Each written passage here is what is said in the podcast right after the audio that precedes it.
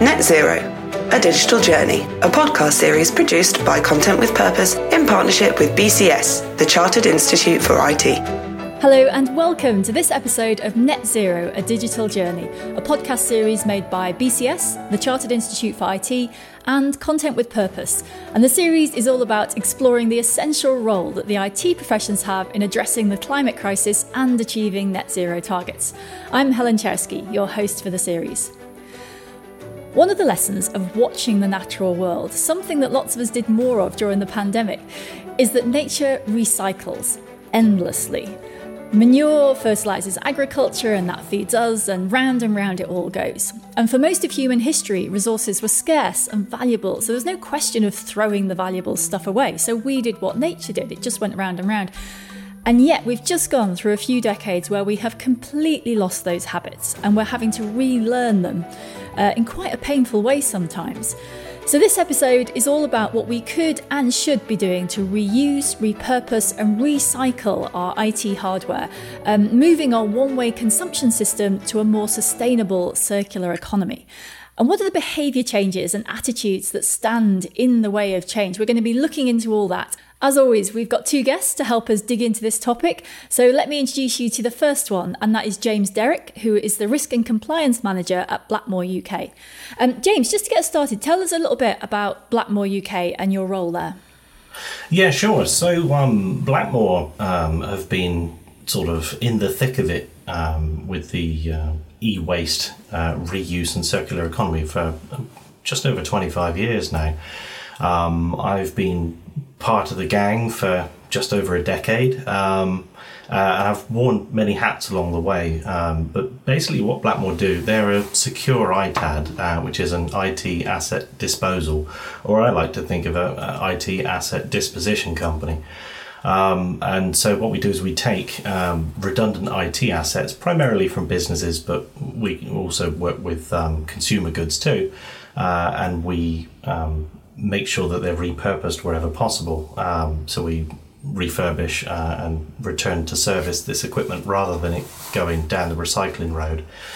Um, so within the waste hierarchy, we should always consider, you know, recycling, uh, I think, as a bit of a worst case scenario. I mean, that's it, it's it's still an awful lot better than wasting it without recycling it. But um, you, if we can reuse or, um, and of course, you know, reduce, uh, then then that's better. And that's what Blackmore sort of aims to do. Um, and the fact that we do it securely, so we manage the uh, the data um, that that are on these assets as they're brought out to service, um, gives companies the reassurance that that their obligations in that area are being covered too. And what do you see as the the biggest current issues? I mean, what are the big obstacles that you see when it comes to the repurposing of e-waste? Yeah, um, I mean, there's lots of different aspects. Uh, there's some of them are just sort of trends over time, I guess. Um, so we're seeing increasing miniaturization uh, of the hardware.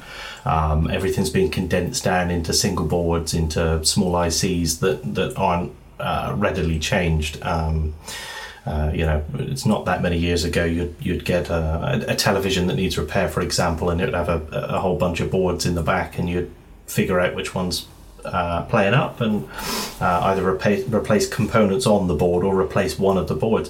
Whereas now everything seems to be sort of packing down into single boards of extremely tightly packed components that, you know, you need robots to work on essentially. Um, and so repair is becoming more challenging. Um, now, along with that, um, there are also some some uh, pressures being applied essentially by manufacturers where they're um, uh, making it very difficult to get spare parts. Um, s- some of them actually restricted altogether to their own repair houses and don't allow third-party repair of their equipment. Um, and, uh, you know, I think as well, there's, there's a certain amount of planned obsolescence. Um, uh, it doesn't really suit the manufacturer's business model to encourage reuse, um, where they might instead get a new sale out of the equation. Um, and that that needs to change. Uh, I mean, I can't imagine that that's going to change purely out of the kindness of, of the manufacturer's hearts, but... Um, you know, if we can have some sort of consumer pressure that drives that agenda, then that that would be a positive thing, I think. Um, I mean, beyond the repairability itself, um, you, you've got the, um, the increasing data density within these devices. I mean, my focus area, I, so, I suppose, is, is I T. Uh, that's that's our um, primary focus when it comes to electronics. But it's uh, you know the Internet of Things and smart T Vs and things, that that data's getting into pretty much all of it uh, now. It's not just the case that you know a hard drive and a laptop is your only concern data-wise. Now there's data in everything. Data is a key commodity, um, and uh, being able to securely sanitize that's really important. Um, otherwise, people tend to kind of lean towards the physical destruction and the um, uh, the more sort of uh, well, the more destructive uh, e- exit routes, really, rather than considering reuse for that hardware. Um, and I guess finally, the probably the biggest one is just perception, uh, attitudes towards um, second user equipment. Uh, you know, marketing and, and peer pressure that, that everybody's under to have the sort of shiniest, newest gadgets um, means that they, you know, a perfectly serviceable item that they were using up to a few moments before gets shelved um, when they might have otherwise hung on to it um, or sought an exit route that would securely get it in the hands of a new user. Um, uh, and, and, and, you know, conversely, people need to need to want these things. Um, you know, they need to realise that there's there's all these benefits in terms of taking second user equipment um, rather than having to get new all the time. Net Zero, a digital journey. This episode is sponsored by Restore Technology. Restore Technology provides secure, sustainable and cost-effective I T lifecycle services, from I T deployment through to secure I T disposal. You can learn more about their work on our digital series website, netzerodigital.bcs.org forward slash UK. Net Zero, a digital journey.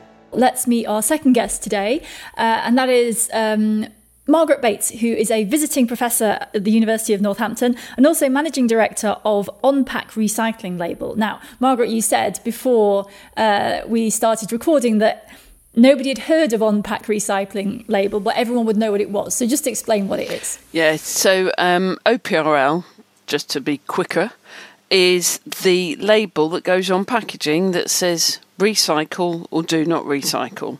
So you see it in pretty much all the packaging you buy from the high street, a lot of the stuff you'll get through your front door as well. So we're the company that people join, and we determine what label they get on their packaging and then give them that label. Take me through the timeline of this a little bit, because, I mean, I remember those things have been around for years, and even before people were particularly interested in recycling, and now suddenly people are asking a lot more questions. Is that changing those labels? What's the kind of timeline through this? Well, O P R L's been around for about fourteen years. I've been there for uh, three, nearly. Um And it and it really has increased. The rate of pace of change is dramatic. We've got um, between seven hundred fifty and eight hundred members.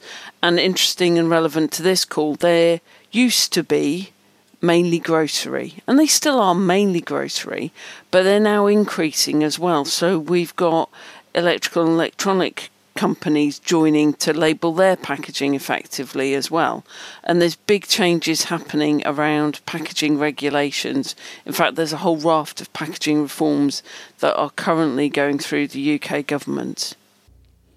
And what do you see when it comes to the current sort of behaviours? Uh, James was talking about, you know, attitudes towards waste.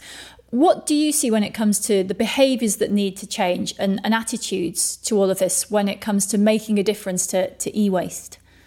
Well, I, I think there's a number of behaviours that need to change, and I, I totally agree with everything James said, really. I think um, one of the things we need to do is we need to have manufacturers making it easy to upgrade. So currently, if we want to upgrade, we basically buy new technology, and I I've just recently bought a Fairphone, and the Fairphone arrives, you can opt whether you have a charger with it or not, which makes a nice change, because it's a U S B C, so I've already got lots of those. And then it basically comes phone and a little screwdriver, because it's designed for you to be able to repair and upgrade it as required by yourself. And that's quite nice for me. I'm a bit embarrassed by how long I've known they existed for compared to when I actually bought one, but that kind of behaviour. And I agree with James, we need to make it more fashionable. In clothes, vintage is a thing. T V you turn on and there's at least two adverts that I see regularly for buying second-hand clothes. There's a very popular program that's just made a thing about all its stuff being second-hand and showing that you can buy stuff that you couldn't afford brand new. We need to get some of that messaging across in electronics as well. And one of the big um, home appliances companies, I was at a meeting and they were challenged and someone said, oh, well, you don't want refurbishment and reuse, do you? You want to sell everything new. And they said, we have the confidence in our brand that if people who maybe can't afford our stuff brand new use it second hand, when they can afford it brand new, they'll be brand loyal to us and they'll buy it. That brings up an interesting point, I think, which is that this comparison between clothes and electronics, because, you know, since the nineteen seventies, the shape of the human body generally has not changed very much, right? We still have two arms and two legs. We're about the same size. And if a jumper has lasted, we can still wear it. But with technology, you know, we've seen this rapid increase, and perhaps it's slowed down a bit in recent years, in devices that can do new things that others couldn't. And so I can see people saying, well, it's all very well to say, I would love a vintage, you know, little flip phone from the early two thousands or whatever, but I need it to do things that that technology didn't do. So, James, perhaps this is one for you first, and then we'll come back to Margaret. How, like, how valid is that concern? Yeah, very. I, I think, um, it, you know, it's, it's right Uh, as a concern, but also the, the initial point was correct. Uh, you know, we are seeing the difference between generations of equipment narrowing. Um, you know, the extensive changes from, from one model of, I mean, just pick mobile phones as a as a, a kind of easy example everybody knows. Uh, but, you know, the difference between some of the early um, iPhones, for example, uh, against the differences you might see now moving from Uh, I don't know, a, a twelve to a thirteen or something. Um, the, the difference is, well, in my opinion, borderline negligible. Um, uh, and yet um, there is this, this uh, as I sort of say, peer pressure, or just, you know, the marketing is such that, that people feel the need to, to get a new one um, when when it doesn't realistically do a great deal more than the previous. I mean, there are cases where you need to be on like the bleeding edge of technology, um, but I don't think that applies to everyone, and I don't think it applies to every situation. And and oftentimes, perfectly serviceable kit is is being, you know, thrown to the wayside because it's not brand spanking new. Don't you think as well, James, that some of that's reflected in the way, using mobile phones as a specific example, um, that some of the providers, the networks, have changed their marketing so that it's, instead of here's your new phone, they say, well, actually, when you've reached the end of your contract, you can choose to keep that phone and we'll give you a discount on your line rental, or whatever the technical term is for that. So there's even some acknowledge in that that we need to think of better business models that don't just involve such a linear solution of you buy it and then you can't upgrade it, so your only way of getting it better is to throw it away, and your only way of having a phone at the end of your contract is to buy a new one. That you, there's, if there's nothing wrong with your existing one, let's keep it. Yeah, and I mean, that might in part be a reaction to the to the changing consumer attitudes that are already, you know, starting. Uh, SIM-only deals, um, did they come about as a as a mechanism to um, you know, keep loyal customers and reward them for hanging on to their equipment, or was it a way of rewarding loyalty to um, you know, for customers that weren't upgrading because they didn't see the advantage of, of upgrading? Um, uh, you know, I, I often look at things a little cynically. I guess that comes from being a risk and compliance officer, but um, it, yeah, I kind of tend to think that that's probably the market following the consumer rather than the other way around. But the business model thing is interesting, isn't it? Because I think with the one thing we're seeing in business models more broadly is this shift to um, a rental arrangement. So, in, you know, you, you basically rent your thing for a year. So, you know, there's a company proposing that we rent car tyres, um, and then they get a payment every year. So they have a, an ongoing business, but then it's in their interest to buy and design and create tyres that last much longer. And it's their responsibility to maintain them. So, so you shift your incentives around so that actually um, the incentive is for the, for the thing to last as long as possible. And then it, it, there's pressure for it to be repairable. How is anyone looking at that in, in the world of electronics and I T? Is anyone looking, really looking at those business models where you are renting equipment and when you, you don't need it, it goes back and it goes out to someone who does need that thing? Or is that still too far ahead? In the um, in, in the world of leasing, I think that that's sort of um, picking up steam a little bit. Um, but... Um, It, it often sort of centres around software uh, in, in the technology market. It, that subscription modelling is is working well for um, for that kind of thing, but it also kind of has the opposite impact. I mean, sometimes perfectly serviceable uh, networking hardware, for example, that's on a licensed subscription model, um, they cease to produce security updates for a device because it's X numbers a year old, um, and then you have to get the next model up, even though it does the same thing. Um, uh, and they manage that with the licenses. You know, once a license is expired, you can't even sell it on to anyone else because the device is defunct without that license. Um, so I think it's a the subscription model could be made to work, but at the moment it's only really working for the manufacturers. Margaret, does that come into the um, the definition of what makes something recyclable for e-waste? Because that's a quite critical thing, isn't it? There's a difference, as James is saying, between something being physically recyclable uh And and it actually, or reusable, perhaps, with new labelling needed for things that can be reused, and things that can actually be, you know, there's there's a there's a hardware problem. Can you deal with a physical object? But there's also all these licensing and software and all these other types of debate. Does that is that holding this back? I I think that there's a lot of issues holding it back. I mean, it used to be when. When I was a student, we rented all the electricals that came in our house because it saved arguments and it was actually cheaper. And then it became cheaper to buy, low, lower quality, admittedly, but cheaper to buy than rent. And that's going to be one of the issues that we need to get over with that. And I think with energy prices, one of the things that would be really interesting was if we start to understand what the real cost of buying our technology and our electricals and electronics are. So there's been a lot of work done around this in packaging labelling about water use, biodiversity impact, energy. But if we start thinking, so if I buy X brand versus Y brand, um, what what was its initial footprint, but how much does it cost me to run it? I, I have a fundamental lack of understanding that I keep meaning to address about what an eco setting on a on an an appliance means, because for me it seems to mean that it takes forever. And so I'd love to know what the balance is between the water use and the electrical use for it running for so much longer, and what impact that has on my household finances. So all of these things Poll, it becomes so much more complicated, let alone what happens at the end of life. And the end of life for electricals and electronics is very different if people think it's got data on it. People have a fundamental misunderstanding of how much th- their stuff has their data on it.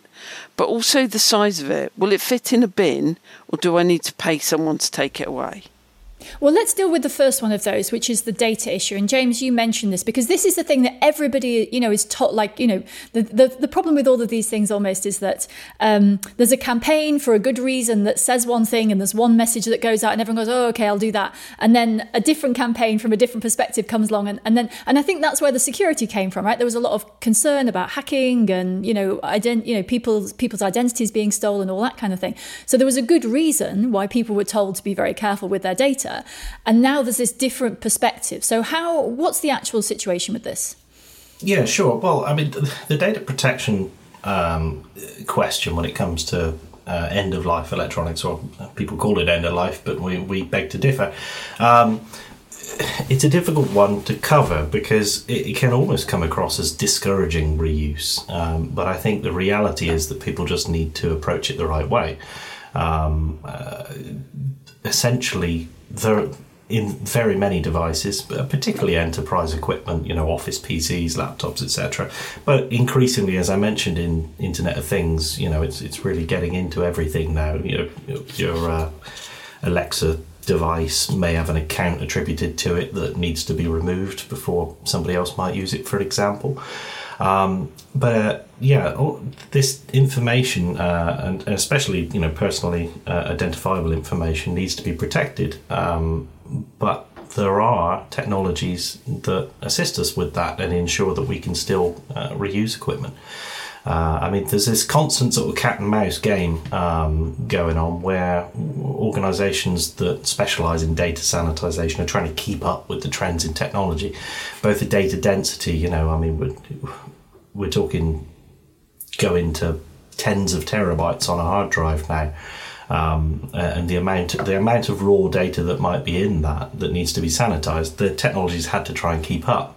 So companies like um, Blanco, like Aiken Workbench, or um, uh, Ultratest, Nemesis Solution, things like that, they're, they're all um, you know sprinting to keep up with this pace of change. Um, but if you Uh, see to it that the equipment goes through the right channels and you know, use a secure I T A D like Blackmore uh, or one of the others um, who who you know focus on the data security piece um, but also intend to reuse the equipment, then I think that's that's probably a pretty solid way forward. Um, you have to exercise caution with the data, but that shouldn't mean you then resort to getting a hammer out. But it's interesting, isn't it? Because the, it, this is a question of trust. And, you know, the problem is you look at a hard drive, to any of us, you look at a hard drive, it looks like a hard drive. You know, you can't see that data has been eliminated, whereas if it's smashed to pieces, you probably can. And, I, and I, it's interesting, isn't it, that a lot of this, you know, this new world is is coming down to trust. Who who has decided that this amount of this this carbon footprint is associated with that object? Who has decided that this data is sufficiently wiped off? You know, there's a huge issue of trust here, Margaret. I'm sure James will agree. I haven't seen James's facilities, but I've been to a number of reuse and refurbishment sites. And when you go there, you see that there's a lot of locked cages, there's a lot of security um, and control about who goes where and what goes where. And I initially thought it was about concerns that people would steal stuff. Um, which it is, but it's not about the hardware, it's about the software. So you see that there's this incredibly intense security bit until they're wiped. And then and then it relaxes a bit because that's the concern. The concern is about stealing people's data, not stealing people's shell of a laptop. Okay, I couldn't agree more. How big a, a change would this be? So, Margaret, if you ima- if we were to, you know, take our current state today and we imagine a world some number of years in the future where there is a circular economy, mostly in I T hardware, you know, all these things are happening. How big a shift is that? Does it involve fundamentally redesigning most of this equipment and therefore kind of building new ones uh, that can then go round and round much more easily? Does it involve changing the way we we do other things? Like how how big a shift is it to get to that place? And does it only work if we've already bought new devices like your Fairphone, which which then can go round and round? I um, I mean, I may be wrong, but I actually think the behaviour change aspects are probably bigger or will take longer than the technology aspect. If you think how quickly technology changes, and I mean, just look at how quickly we've come from using a phone as a phone to our access to the internet, our ability to watch telly, our torches, our cameras, all of that has now happened in a relatively short amount of space. And I believe that if we decided and we, there was a universal agreement and demand that these things needed to last for a minimum amount of time, so take the software upgrades, et cetera, that would be relatively quick. But then we'd have to change the mindset. That means I don't need to be seen with the latest version of something. Um, that I understand that actually it's the service I need, not the physical box that it comes in. And those changes are quite dramatic, I think, because we've now moved to a world where it is important, and you might have a phone that does that, or a work phone, you know, all of these things, the behavior change, that actually owning that thing is not a big deal. What I need is the ability to access what it gives me, and also then it can actually be better for me, because then if it does go down wrong, I'm not queuing up because you need to fix it, because it's yours. Well, I guess it is. I mean, it's it's interesting how even with phones, that, you know, it's basically a flat thing with a touch screen, and that's all it is. And the other stuff, I mean, I spent years arguing with phone companies who would phone me up and say, you need a new phone. I'm like, I'm, I don't, it works. And and there's an argument, and they cannot believe. So I, and they can't believe anyone would say no to a new phone. It, it, it's been really interesting, a bit depressing. Um, so, James, what, um, who... What would shift the... Are you seeing more interest in com- from companies? You know, for companies perhaps listening to this podcast and they're running servers, they're doing this stuff and they go, oh, this sounds interesting. How how easy is it for them to participate in this now? Um, well, I would say uh, certainly for, for companies wanting to participate from uh, uh, moving their redundant assets um, into into a sort of reuse route, it, it is... it's pretty easy. I mean, um, I T A D, such as ourselves, um, kind of manage the whole process through for them. Uh, they, they just need to know that we exist. Um, they need to know that it's a thing, and that and the trust thing is, is, is massive, of course, for businesses, particularly uh, large organizations, uh, and they need to know who they can trust. Um, and some of that comes from holding relevant certifications like um, the Adisa standard. Um, and, you know, the I S Os and what have you. Um, and with with those bits, you can gain some element of trust. And, of course, you know, um, sometimes it just comes down to actually seeing it in action. Um, so they need to kind of come down and see the facility. And, and as Margaret pointed out, um, see just how secure the facility is, and, and what Uh, measures are in place to protect their data, and uh, what technologies are in use to ensure that the sanitisation is thorough and then verified, and all these bits and pieces. Um, I, you know, I think people could have their eyes open to, to that, but it's uh, I don't know. We uh, I T A D is is is a is a small thing considering. Uh, I think I read some numbers the other day that implied that every adult in the U K have Uh, like ten electronic devices each, um, and yet uh, you know, used car dealerships in the U K number into twelve thousand plus, um, and there's only zero point five of a car per adult in the U K, uh, and you know, the number of I T A Ds count in the tens. Well, that brings us to another important point, does it? Which is, and it's interesting the way you phrase that, because I think, and, and I know, and I know you know both exist, but um, you phrased it in terms of kind of convincing people to give you their electronics. But of course, that only works if someone on the other end is going to buy them or take them or actually want to use them. Um, are you are you getting much interest? Like, how how hard do you have to push this as a, oh, you know, you really do want our thing? And how much are people coming to you saying, well, this is perhaps cheaper, perhaps better, we just, you know, we like the ethics of it. How about the other end of the pipe? Yeah, yeah. Well, I'm sure um, our team that look after the uh, the, the sale of um, reusable equipment would, would argue that it's an extremely challenging thing to do. Um, but uh, I understand that that there is the interest there. Um, you know, we, we've got some. We are seeing that increase, um, but uh, there's still a long way to go. Um, business to business um, is typically pretty good, but business direct to consumer can be can be a challenge. Uh, I think the, you know, there's a stigma that comes with second user equipment that we're not past yet, um, so people don't tend to reach out for it. I think there's also um, business to business being the easier one on that, but there's also something about just that general awareness. I mean, I remember talking to a head of procurement for a major organisation, and they were saying about they needed to be aware of the environmental impacts of, of what they bought. And I said, and also consider whether you need to buy it, because I've always found it slightly contradictory. In most of the places I've worked, it's been standard to rent a unit that does printing and photocopying, not to own it.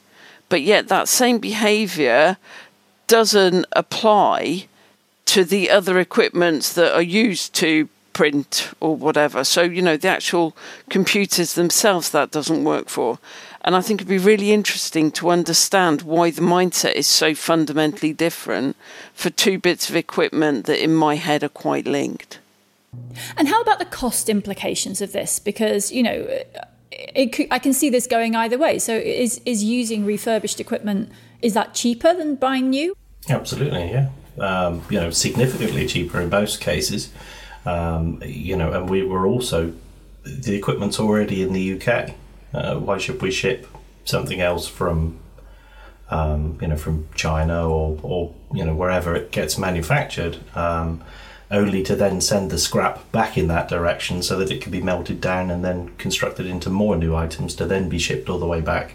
So, I mean, the, the environmental cost is is massive in uh, converting waste to new, um, but also the actual, you know, pounds and pence cost um, to to the purchasing parties. It, it's significantly cheaper to get it uh, as reused, uh, and it often comes. You know, if you get if you work with a, uh, a reliable vendor, and I like to think that we are, uh, but there are, there are others other opportunities to buy this equipment out there. Um, if you you know if you're buying from a, a reputable um, refurbishment company, then you can expect, you know, full warranty and support with the equipment and all the rest of it. Uh, it, it it's not uh, you're not sacrificing those sorts of um, facets of a purchase, um, and yet you can save a lot of money. But I think there's another behaviour, sorry, that needs needs addressing, because you're t- we're talking about what you do once you've got it and you wiped it. But mm. there's I think there's a significant issue with hoarding or storage, however you want to say it. And some of that's linked to concerns about data, but some of it is linked to, I think, a perceived value. I, I know people who keep old mobile phones, who keep old laptops, tellies, whatever, because somehow in our heads, no matter how much they actually cost you, whether you were gifted them or paid for them, they're seen as value. So that thing that didn't work on it, which is why we then put it in the loft or in the drawer, um, we somehow think that if our replacement um, breaks, we'll go back to that thing rather than do what we did the last time, which was go to the shops. So we need to encourage people, whether as an individual, a householder or a business, when that thing doesn't work, be realistic. Are you going to use it? If not, get it securely and safely um, refurbished, recycled or whatever it might be. But don't just keep hold of it in the hope that some magic thing's going to mean you want to use it again. Well, I would, I've got, there's an interesting thing here. So I do have all my old mobile phones, but it's not because of that. It's because I did not trust the recycling system when I switched those mobile phones over. So I'm basically hanging on to them until I am actually convinced that they really are going to be recycled in the most effective way. Have we reached that point? I would say yes. Yeah, I would say yes. I mean, and actually for, for end users, uh, I mean, you know, focusing on mobile phones there, um, there are even um, pieces of trusted software that can be used to sanitize them yourself prior to dispatching them to a, you know, recycling opportunity. Uh, I know uh, Blanco, who we do some work with, they they offer uh, individual consumer level licenses so that you can do it yourself if you if, if you if you know if you've got significant concerns about um, you know where it's going. You don't just chuck it in the post with all your data on it. You you can handle that bit yourself and then move it on to um, to to someone who can make the best reuse of it. Um, or you know when you're talking on a commercial scale, then you know, might want to employ an I T A D to do that work for you. But it's sort of horses for courses, really. There's options out there. Margaret, when it comes to um, actually making change happen, you know, there's always these things where there's policy, there's consumer pressure, there's economics, there's these various levers. What is the one that's going to make the most difference? Because consumers will kind of say, well, I think this, but, you know, um, I'm just one person, what can I do? And governments don't only do things in response to public pressure, which takes a long time to build. Like, where where are the levers that could actually shift the dial on this, and how quickly are they going to move? Um, well, there's been some really interesting levers. I mean, the right to repair stuff that's been coming out of the E U, plus the standardisation around um, mobile phone chargers. And I think increasing standardisation, still allowing people to have the thing that makes their brand unique, but increasing standardisation is a massive step in the right direction, so that you can repair, that you can have those spare parts. Um, I think all of that will will really, really help going forward. So that and and maybe increased, and maybe this is my O P R L hat on, um, increased labelling, so you understand the implications of what you're doing. So um, buying that cheap thing that will break, but you can't. And you can't repair it, actually has significant costs compared to buying that thing that you can repair that um, will last you longer. And giving people tools or information to enable them to balance those things. So I think all of those things really make a difference. And there's been a big increase in things like repair cafes, not where I live, which isn't really big enough, but I see it in lots of towns and cities now where people can take things along and repair them and get those spare parts. And I think um, other things like three D printing has really helped with spare parts, because if you can't get it from the manufacturer, a three D someone with a three D printer might be able to make you that part. Well, that, that, they've, they've talked about that in space, haven't they? Which is, I mean, it's interesting because these these ideas are kind of shiny, new, and exciting when they happen in space, because you have to you live in a closed system in a you know small spacecraft. So obviously you have a three D printer to print parts, not a whole not a whole storage unit. Um, we are nearly at the end of our time, but I wanted to ask both of you what your you know sort of key messages are. What is the thing that you think needs to be heard on this in the I T sector, particularly? Um, that it either isn't being heard or that you've got a proper bee in your bonnet about. Um, James first. Okay, yeah, well, um, uh, as we've sort of covered a couple of times really, but I'd just like to thrash the message home. I think we really need to destigmatise the, the reuse of electronics and stop thinking of them as, as disposable or, you know, temporary items. Um, I think... I would like to see it become the case. I, I don't know whether I ever will, but I'd like to think we can try. Um, I would like to see it the case that professionally refurbished I T equipment become, you know, purchasing of that becomes about as normal as going to a dealership and buying a used car. Um, you know, most of us wouldn't think twice about a well-maintained used car. Um, why should we feel any differently about perfectly serviceable electronic equipment? Awesome. Right. Well, that's one thing on the T-shirt. Margaret, what's yours? So so mine would really be following the waste and resource hierarchy. So, you know, don't buy stuff if you don't need it. If you can repair or refurbish, that's great. And sometimes it might not be fit for your purpose, but it could be fit for someone else's purpose. I think a lot of people, when we first went into lockdown with the pandemic, discovered that spare laptop they were holding and it wasn't quite right for them anymore was actually ideal for the neighbour's kids who needed it for schoolwork. So I think people reevaluated that stuff then. Um, reuse and donate. I'd also like to, and I realise local authorities have an incredible amount of pressure on them, for them to be clearer about what happens to electricals that might have data on that they get. So make it clear that we, we send everything to a recognised organisation who we audit and wipes everything to Blanco standards, which is best in class. That kind of thing, because I have people saying to me, oh, you know, how do I know? And I said, well, see what the local authority tells you, and they often come back and go, oh, they don't tell me anything. So, you know, that doesn't give anyone any faith, because I want a different standard of knowing what happens when I give a broken chair to a civic amenity site compared to a broken laptop to the same site. Okay, lots to think about there, but that is all we've got time for for this episode. So huge thanks to our two guests, James Derrick and Margaret Bates. Um, look out for those repair shops. Uh, and if you've got a company that does this kind of thing, well, now you know it's possible. So get on the case. Um, do have a look for the rest of the podcast in these series. We cover a really wide range of topics on this theme. Um, and if you find them useful or informative, do please spread the word. We're all about that. I'm Helen Czerski, and you've been listening to Net Zero, A Digital Journey. Thanks to the sponsor of this episode, Restore Technology. You can read, watch and learn more about their work and about the full Net Zero A Digital Journey series by going to netzerodigital.bcs.org forward slash UK. or simply searching for hashtag Net Zero Digital on social media. And don't forget to visit content with purpose dot co dot uk or find us on socials to check out more of our podcast collaborations.